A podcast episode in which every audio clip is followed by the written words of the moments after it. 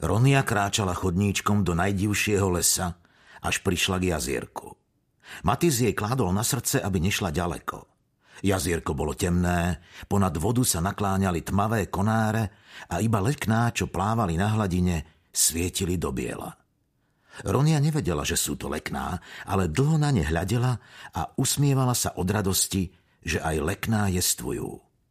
Pri jazierku zostala celý deň a skúšala kadečo, čo neskúsila ešte nikdy predtým.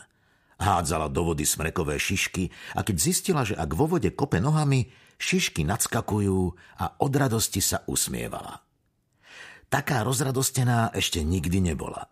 Tešila sa, že kope nohami a voda špľachoce a ešte viac sa tešila, keď mohla loziť po stromoch. Okolo jazera sa vypínali veľké, machom obrastené skaly, na ktoré sa dalo vyškriabať a konáre i vetvy po ktorých sa dalo loziť. Ronia liezla a hojdala sa, až kým sa slnko neskrylo za horu. Vtedy zjedla chlieb a vypila mlieko, čo si doniesla v koženej taške. Nakoniec si lahla, trochu si odpočinula a dívala sa na svet okolo seba.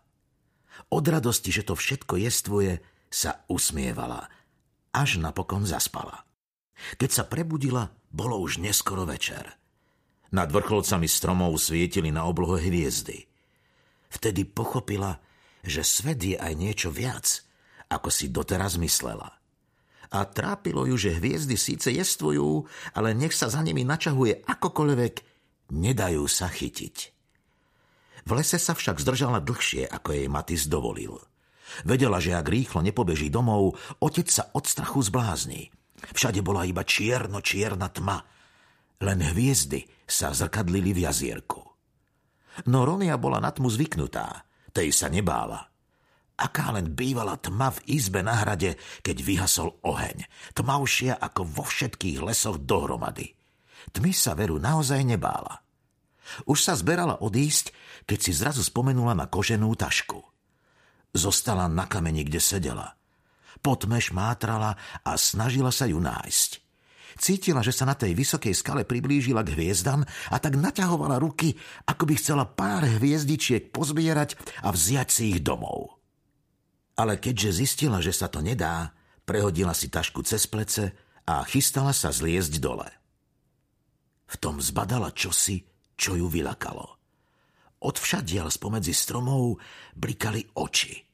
Áno, okolo skaly sa zbehli do kruhu oči, ktoré ju sledovali a dovtedy si ich ani len nevšimla. Nikdy predtým ešte také oči nevidela a oči svetielkujúce v tme sa jej veru vôbec nepáčili. Čo chcete? skríkla. Ticho. Namiesto toho sa k nej oči začali približovať. Pomaly, pomaličky sa k nej blížili. Už ich aj počula. Blížili sa k nej mrmlavé staré hlasy, čo zborovo brblali. Chlpazlíci, čujte sem, človečinou smrdí zem. Chlpazličom lese ľudský pak sa nesie, chlpazlíci chytejú človečinu mrchavú. A odrazu sa tie šedivé bytosti, čo jej chceli ublížiť, zhrčili celkom dole okolo skaly. Nevidela ich, ale cítila, že sú na blízku. Tušila, že chlpazlíci sú veľmi zlí, veď jej aj Maty skládol na srdce, aby sa pred nimi mala na pozore. No už bolo neskoro.